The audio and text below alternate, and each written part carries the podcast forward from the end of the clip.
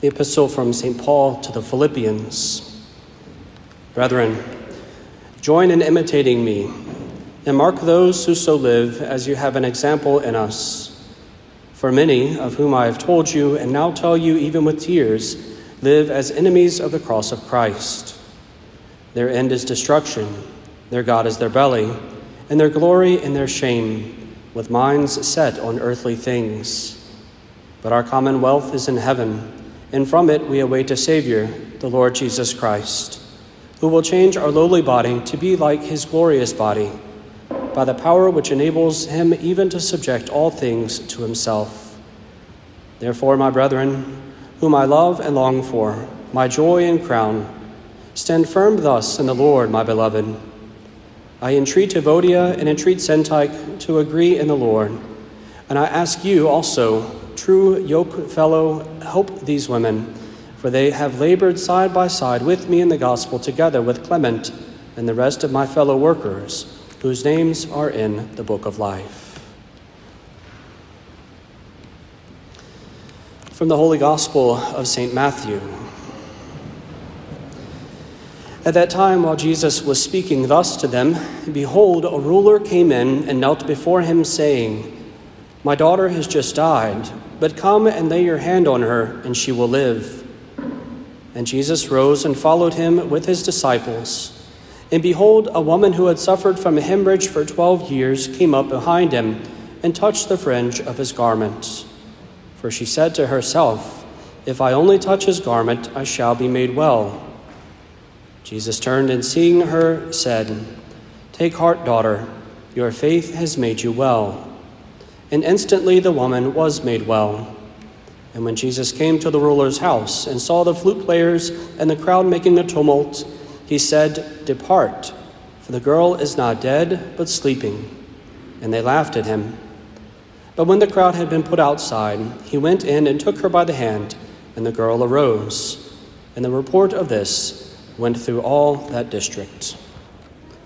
Praise to you, O Christ. Please be seated.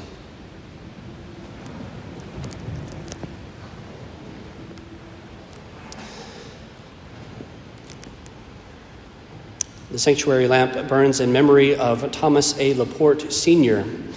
The second collection this week is for repairs and replacements in the parish. Thanksgiving food donations are needed. We are collecting food for our Thanksgiving dinner food baskets that will be given out to our needy parishioners.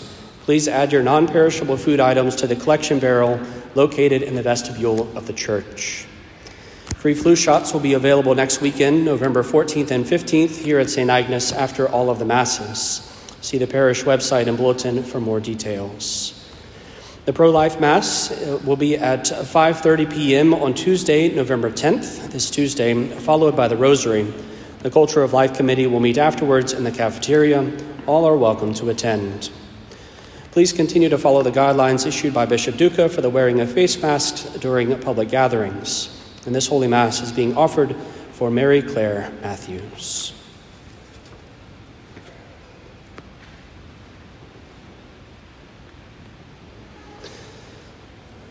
One of the beautiful things about the traditional Latin Mass is that it is absolutely saturated with signs and symbols. Countless things that are happening over and again all throughout the liturgy, seen and unseen, understood and those that are simply mystery to us. And they happen continuously before our eyes. Many of these things were very practical things. But even in the midst of those practical things, we took the understanding that even the practical things can be prayed with. And so, very often, Mother Church has given to us opportunities to reflect upon the spiritual meaning of these ordinary things. At every single Mass that is offered, the altar servers ascend to the altar during the Roman canon. And at the words of consecration, the chasuble is grabbed by the bottom of the garment on the back and elevated as the host is elevated. The historic understanding of this was that years back, the chasuble was a rather heavy and burdensome thing. And so, to be able to lift up the host, it was often helpful that a server might lift the garment a bit so as not to have to, to have the full weight of it upon oneself. Anyone who questions whether garments can be heavy, I would invite you simply to go hold the hanger that holds Monsignor Gillespie's cope in the sacristy. It is rather burdensome. Indeed, so there is a practicality of assisting the priest in carrying the burden.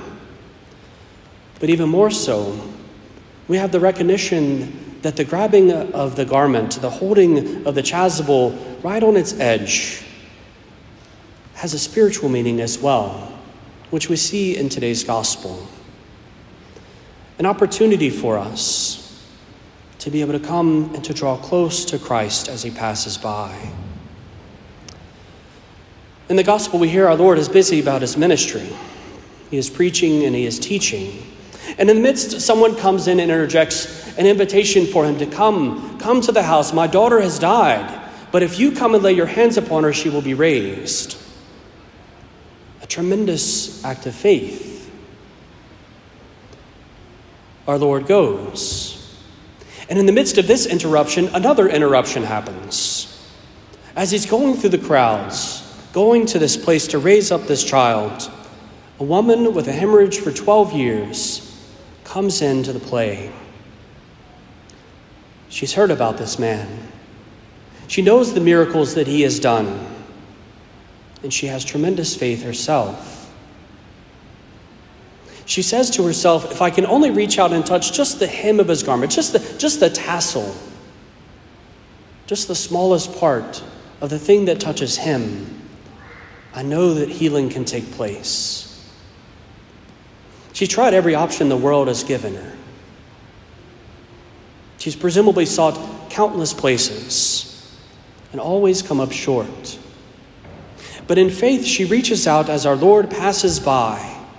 She seizes the opportunity when he is close, touches his, his, his tassel on his cloak, and he is healed. He turns to her, having felt this, not necessarily by the tug of his garment, but by the power that emanated forth from him through her to heal. He turns and he lets her know the fact that it has happened. Your faith has saved you. Your faith has saved you. For us in every Holy Mass, when the altar servers grab the edge of the chasuble, is a reminder to us of this exact moment from the gospel. It is a reminder to us that Christ has become present. The woman couldn't reach out to touch the garment of our Lord until he was present, until he was there, until he was close at hand. And likewise with the altar servers, they cannot grab the garment earlier. It is when the words of consecration are spoken that they reach out to touch. Indeed, all of us, though not all of us can be the altar server at the altar, all of us can, in the heart of our hearts, reach out to our Lord as well. Reach out to touch the seam, the hem, the tassel of the cloak. To know that Christ is here and healing is available. Healing can happen whether in body or in soul. So as not to miss this moment, Mother Church also added in extra an extra little assistance to us to be mindful of this important moment. The ringing of the bells catches our attention from the start quiet to the canon. He is here. He is here. Cry out to him. Reach out in your heart. Come and seek after him. Seek his face. Seek his mercy. Seek his healing once more. Mother Church invites us to do the same in this Mass today. In the gradual, I believe it was uh, the gradual proclaims, De profundis clamavi te domine, the psalm. out of the depths I cry to you, O Lord. Out of the depths, Lord, out of my own wickedness, out of my brokenness, out of my weakness, I cry out. I reach out, Lord. Save me. Save me. and our Lord is quick to come to us. Out of the depths, indeed, we cry, and we seek forgiveness for our sins. And this too is given to us by the words of Mother Church today. The collect of the Mass invites us to beg for forgiveness, indeed, for our sins, that we may be released. Ah, the beautiful imagery of the Missal.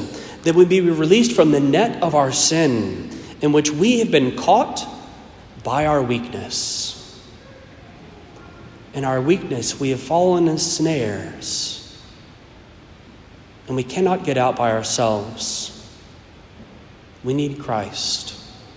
We need the one who is passing by, the one who has come to make himself present to us on the holy altar. It is he who can free us from the nets of our sins. And it's he to whom we cry out. In the moment that the server is holding on to the garment, we too are invited to make a tremendous act of faith, just as that woman made the act of faith in reaching out as the host is elevated, as the, chalice, as the chalice is elevated, to cry out with the words of St. Thomas, My Lord and my God. Faith. Mother Church invites us and encourages us also have faith. He can do these things, He can bring healing to the soul. So as we offer this Holy Mass, it's an opportunity once more to be the woman of the gospel to come no matter how many years we have suffered with whatever it is that afflicts us, to come to our Lord in faith, to cry out to Him from the depths of our sin, trapped in the snares of the nets of our sinfulness, to cry out in faith, Lord, save me, and to know that He will indeed reach out to us and assure us of that fact. By your faith, you are saved.